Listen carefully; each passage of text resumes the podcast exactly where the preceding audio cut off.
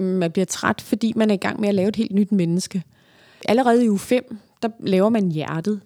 Der er jo ikke noget at sige til, at man bliver træt, hvis man skal til at lave et lille nyt menneskehjerte.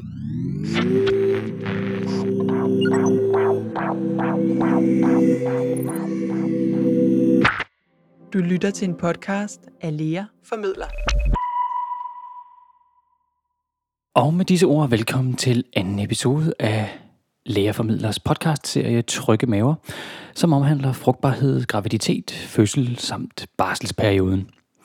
Mit navn er Jesper, og jeg tager tråden op fra Anna, min kollegas fine oplæg fra sidste uge, hvor vi fik en grundig introduktion til, hvordan man i det hele taget bliver gravid. Hvis du som lytter er gravid og lytter med, jamen så stort tillykke. Du kan sagtens fortsætte din introduktion herfra, men jeg kan stadigvæk kraftigt anbefale den sidste episode. Der er mange af de anbefalinger, som hører til livet op til at blive gravid, som gælder fortsat. Og om ikke andet er det rigtig godt for at fortælle den samlede historie om, hvad det egentlig er, der sker. I dag fortsætter vi rent kronologisk set med næste del af historien, som er, hvad der sker fra man har de her 2 streger på den positive test, og hvad man umiddelbart kan forvente, selvom det er aldeles individuelt, hvilken kvinde, der oplever hvilke symptomer. Ikke mindst så er det min ambition, at vi skal prøve at finde ud af, hvorfor mange af de her symptomer opstår i det første trimester. Første trimester er det, vi også betegner som graviditetens første tredjedel, altså de første 3 måneder. Temaet i dag bliver således det normale, og et forsøg på at forklare, hvorfor det er normalt. Vi skal også på et tidspunkt i podcastserien komme omkring det unormale i denne periode, herunder selvfølgelig risikoen og den rimelig hyppige bekymring, der kan være fra positive tester, indtil man er et godt stykke ind i graviditeten for at få et tidligt graviditetstab. Vi har imidlertid valgt ikke at fokusere på det i denne podcast-episode, men vil komme senere i serien, så du som lytter kan med nogenlunde ro i sindet lade dig guide igennem en fortælling om, hvad vi i hvert fald forventer, at de fleste gravide vil være udsat for undervejs. Velkommen til.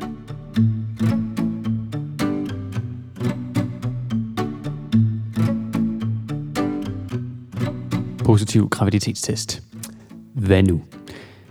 Det vigtigste råd umiddelbart fra en læge, som arbejder inden for feltet, jamen det er, tag det roligt.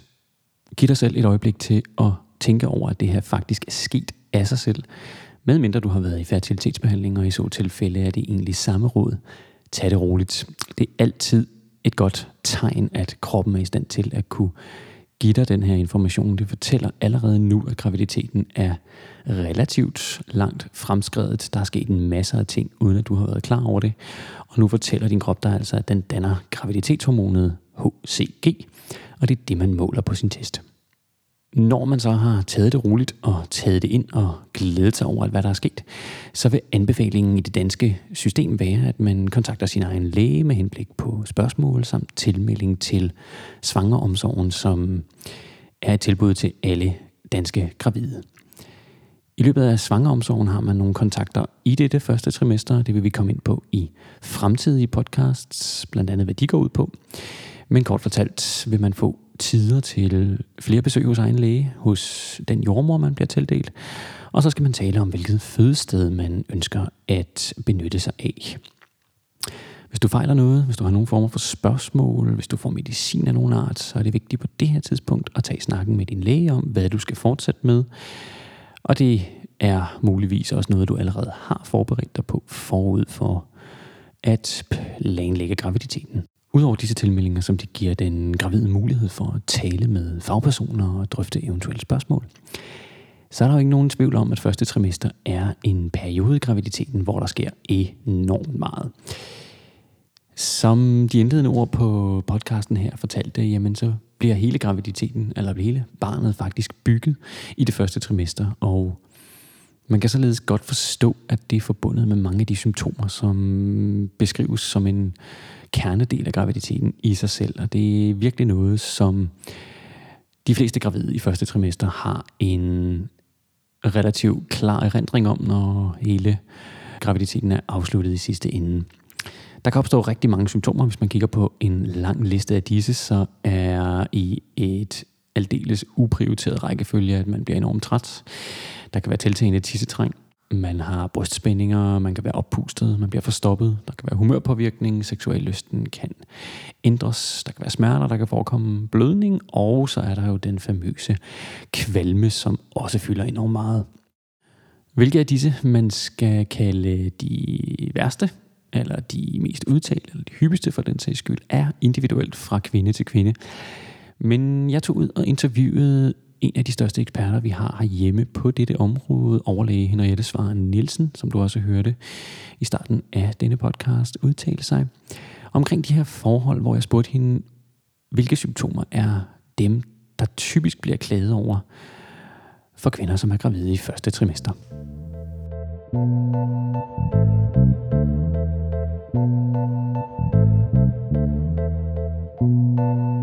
Hvis man ligesom skal prøve at kategorisere det lidt, så er det symptomer relateret til mavetarmsystemet. Den allerhyppigste og nok også den mest beskrevne graviditetssymptom er kvalme. Og så kan man sige kvalme, men kvalme på en lidt anderledes måde, end når man normalt tænker kvalme, man ikke har lyst til at spise. De fleste, der snakker om kvalme, så er det kvalme, ligesom man har tømmermænd, hvor det faktisk hjælper at spise lidt. Det har jo mange år været betegnet som morgenkvalme, og det kan være rimelig provokerende, hvis man har kvalme hele dagen, og egentlig har det værst om aftenen. Så man kan sige, kvalme, graviditetskvalme er nok et bedre ord end morgenkvalme. Derudover så kan man sige, så er der symptomer, som kommer også i mavetarmsystemet. Man kan have meget mere mavesyre, som kan være rigtig, rigtig ubehageligt. Og så kan der være den her tendens til at blive forstoppet. Det er jo ikke en stor hemmelighed, at mange gravide, som er plaget af disse symptomer, beskriver det som en fornemmelse af tømmermænd uden alt det mere interessante, der ofte foregår, at man får sine tømmermænd. Og os mænd, som jo i god grund ikke kan opleve disse symptomer, kan jo kun forestille os, hvor relativt ubehageligt det må være. Såvel forstoppelse som kvalme, og man kunne også tilføje halsbrand i den kombination af symptomer, er jo noget, der opstår i maveregionen. Og jeg spurgte Henriette, om man ved noget om, hvorfor det netop er maveregionen, der bliver så relativt hyppigt berørt. Der er nogle rigtig gode bud på det, fordi man har i hvert fald set, at der er meget mere kvalme, hvis man har en meget højt niveau af graviditetshormon. Og hvornår har man et meget højt niveau af graviditetshormon? Det har man, hvis man har mere end et foster. Så dem, der er gravide med tvillinger, kan have et meget højt niveau og dermed have mere kvalme. Og det er faktisk endnu værre for dem, der har trillinger. Hvorfor er det så, at man får halsbrand? Det er et andet graviditetshormon. Det er graviditetsbevarende hormon, der spiller ind her. Fordi det gør, det er, at det laver afslapning af glat muskulatur. Og en af de muskler, den så afslapper lidt, det er den ligesom lukkemuskel, der sidder ved mavesækken, og som så gør, at den bliver slap, så ryger syren fra mavesækken op i spiserøret, hvilket kan være ganske ubehageligt. Det graviditetshormon, det graviditetsbevarende hormon også gør, det er, at det laver ligesom tarmbevægelserne langsommere og sløvere. Og det betyder, at man også bliver forstoppet. Og forstoppelse kan være et rigtig, rigtig stort problem. Det kan være et rigtig stort problem, fordi der er nogen, der har lavet meget sport, som laver mindre sport. Det kan også blive et yderligere problem, fordi man beder gravide om fra uge 10 at tage jern. Det giver også forstoppelse. Så det her, det lyder måske ikke så meget, men det kan faktisk være et rigtig, rigtig stort problem i første trimester, og også videre ud i de andre trimester. Så hvad er det, man skal gøre ved det? Det er jo igen sådan noget med nogle kostråd, fordi hvordan er det, man ikke bliver forstoppet? Der skal man tænke på at spise grønt, og man skal tænke på at drikke rigeligt med vand, for at man ligesom holder afføringen relativt blød, for ellers kan det her blive rigtig, rigtig ubehageligt. Som far til næsten 2-årig søn kan jeg personligt ikke genkende til mange af disse symptomer, som min kone også måtte igennem. På vegne af alle fædre og måske mænd generelt, hvis jeg kan tillade mig at være så fri, der skal jeg kun kunne beklage, at naturen besluttede sig for, at det kun var kvinden, som skulle plages i dette første tredjedel af graviditeten. Man kan som partner faktisk blot se til og støtte på bedst mulig vis, og så for øvrigt gentagne gange understrege, hvor afsindig sejt det er, at den gravide klarer sig igennem. Af og til, og det skal tilføjes, der er det nu også lidt hårdt som partner, og jeg kunne ikke dy mig for at spørge Henriette, hvorfor det for eksempel er, at man som gravid bliver så træt. Jamen, altså det nemme svar til det spørgsmål, det er jo, at man bliver træt, fordi man er i gang med at lave et helt nyt menneske. Allerede i uge 5, der laver man hjertet. Der er jo ikke noget at sige til, at man bliver træt, hvis man skal til at lave et lille nyt menneskehjerte. uge 7-8, så begynder der at blive lavet arme og ben. Og fosteret er færdigudviklet, når første trimester er overstået. Og det vil sige, at man på de der få uger er i gang med at danne et helt nyt menneske, og selvfølgelig bliver man træt af det. Enormt træt. Og fra første trimester, når det første trimester er overstået, frem til man føder, jamen så er det kun et spørgsmål om at gøre barnet større. Og det er jo også derfor, at første trimester er så vigtigt, fordi det er i første trimester, hele udviklingen sker, og det er der, det kan være farligt at ryge og drikke og alle de her ting, fordi det er præcis at der, hvor fosteret udvikles. Man kan naturligvis gå ind i detaljer på mange flere af de første trimester symptomer, der præger billedet, men det her er i hvert fald de hyppigste og dem, der typisk bliver klaget over. Det er jo sådan med symptomer, at vi som mennesker typisk er opdraget til at forstå dem som om, at de er udløst af noget. I det her tilfælde er symptomerne jo ikke udløst af nogen form for sygdom, men det er simpelthen noget, der opstår i relation til graviditeten. Det, der så nogle gange sker, er, at symptomerne bliver tolket som en positiv ting, hvilket absolut heller ikke er forkert. Man har symptomerne, fordi man er gravid. Så er det så, der sker det, at symptomerne forsvinder, og det kan faktisk godt skabe bekymring hos nogle kvinder. Jeg spurgte Henriette, hvad man skal gøre i den sammenhæng. Man kan sige, hvis det er omkring der 12. uge, hvor vi forventer, at graviditetskvalmen forsvinder, så tror jeg bare, man skal til at være glad. Der har jo de fleste også været til nakkefold og har set, at tingene er, som de skal være. Det er klart, at hvis man har været sindssygt forkvalmet i flere uger, og man når til uge 8-9, og lige pludselig forsvinder kvalmen fuldstændig.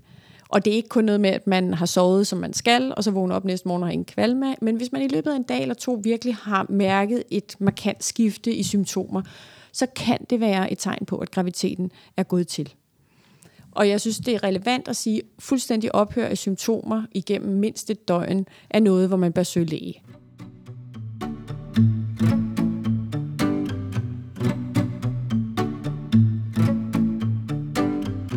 Som det altså fremgår, er symptomer ganske normale i graviditetens første tredjedel.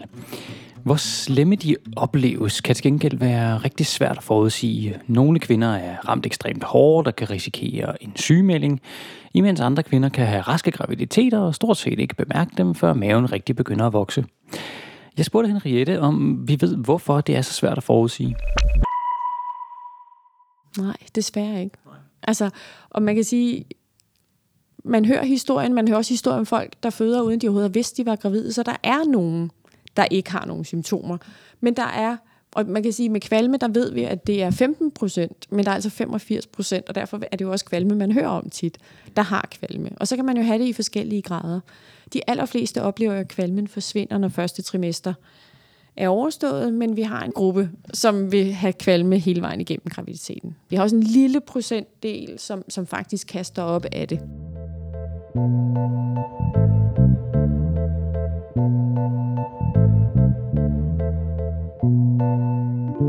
Nå, kære lytter, det vil have været mig en absolut ære at levere den gyldne forklaring på, hvorfor enkelte kvinder slipper igennem første del af graviditeten, uden står så meget som at mærke den. Men forskning og viden på området kan endnu ikke sige dette med sikkerhed. Råd om, hvad der skal til, kan man til gengæld få i massevis. Hvis man spørger venner, fagpersoner, blade og måske også Sundhedsstyrelsen, jamen så får man anbefalinger nok til det meste af graviditeten. Jeg spurgte Henriette, hvad de officielle anbefalinger siger lige nu. Man kan sige, at jeg er jo den holdning, at graviditet ikke er en sygdom, så hvis man lever et sundt og godt liv, så skal man fortsætte med det. Men der er nogle ting, man skal tænke over. Altså, de første 12 uger er der, hvor fosteret bliver dannet. Så der er altså nogle ting, der er rigtig dumt at gøre samtidig med, at man laver arme og ben og hjerte og andre organer, hjerne også, på sit foster. Der er det rigtig, rigtig fornuftigt, når man er gravid, ikke at drikke, ikke at ryge, og så få motioneret fornuftigt. Og man kan sige, hvorfor ikke ryge? Jamen, når man ryger, så påvirker det fosteret. Man kan risikere at tabe graviditeten, men man kan også risikere, at fosteret kommer til at veje for lidt. Hvorfor ikke drikke? Jamen, vi ved, at alkohol påvirker det lille fosterhjerne. Hvis man drikker meget, så bliver man født med det, der hedder et føtalt alkoholsyndrom, som kan være rigtig, rigtig forfærdeligt og have store konsekvenser for det barn, der bliver født.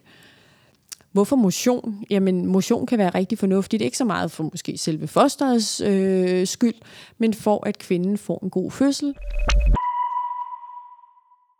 Eftersom man må sige, at en fødsel er en rigtig hård oplevelse, også på det fysiske plan, så er rådet om motion i hvert fald herfra givet videre som et rigtig godt råd på et tidligt tidspunkt. Motion har dog et ry hos nogle kredse i forhold til graviditet som værende måske ikke det klogeste, man kan gøre. Og jeg spurgte Henriette, om det kan passe. Men jeg vil sige, at der er en lille bitte gruppe af folk, som skal holde op med at dyrke motion på det plan, de har dyrket. Det er kvinder, som dyrker meget, meget motion. Det er specielt dem, der er professionelle sportsudøvere. Og specielt de professionelle, eller dem, der har dyrket motion på et meget, meget højt niveau, har tilvænnet sig til ikke at lytte til deres egen krop. De har faktisk afvænnet sig til at lytte til symptomer, som siger, prøv at stoppe med det der. De reagerer ikke på, at de har blodsmag i munden. De reagerer ikke på, at de har sidesting. De reagerer ikke på, at det gør ondt overalt, fordi de er i gang med at optimere deres sport. De personer skal lære at motionere på et andet niveau, men alle andre skal motionere og holde sig i god form, for at gøre deres graviditet og deres fødsel til en bedre ting. Disse råd og vejledninger er jo fine for alle de graviditeter, der bliver til, efter man har truffet den modne beslutning, at nu skal det være de planlagte graviditeter. Men af og til hænder det jo faktisk stadigvæk, at graviditeter opstår uden at være planlagte. Og det sker derfor, at vi som læger af og til må rådgive de kvinder, som er blevet bekymret for, at de allerede nu har gjort uoprettelige skade på deres foster ved for eksempel at have været gravid, imens alle julefrokosterne foregik.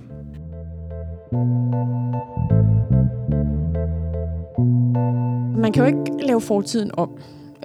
Så man kan sige, det kan man ikke bekymre sig om. Altså, det bør man ikke bekymre sig om. Lige så snart man har konstateret, at man er gravid, så skal man holde op med at ryge, og man skal holde op med at drikke. Men man kan ikke ændre ved det, der er sket. Har det været så voldsomt, så det risikerer en abort, jamen så er det jo det, der sker.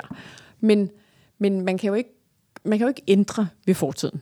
Men man kan ændre fremtiden, så snart du har testet positiv, så stop med at ryge og drikke.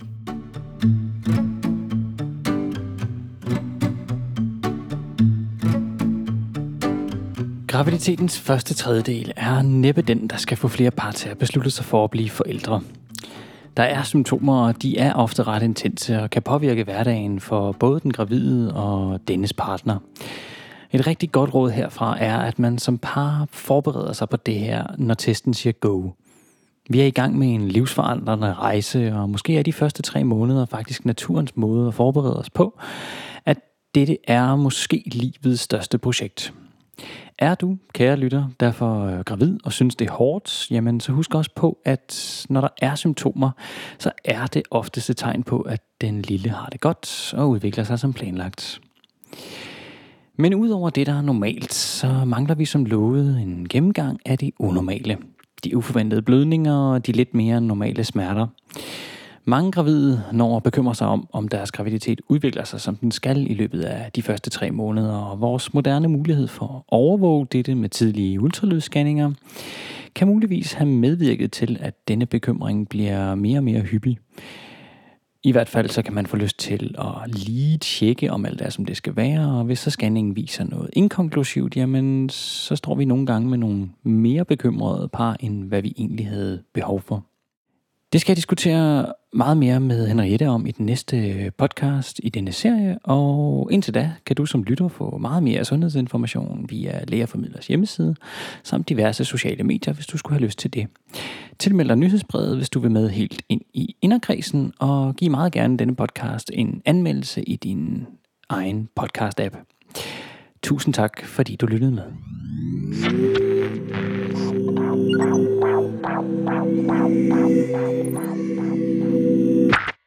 Du lytter til en podcast af Lea Formidler.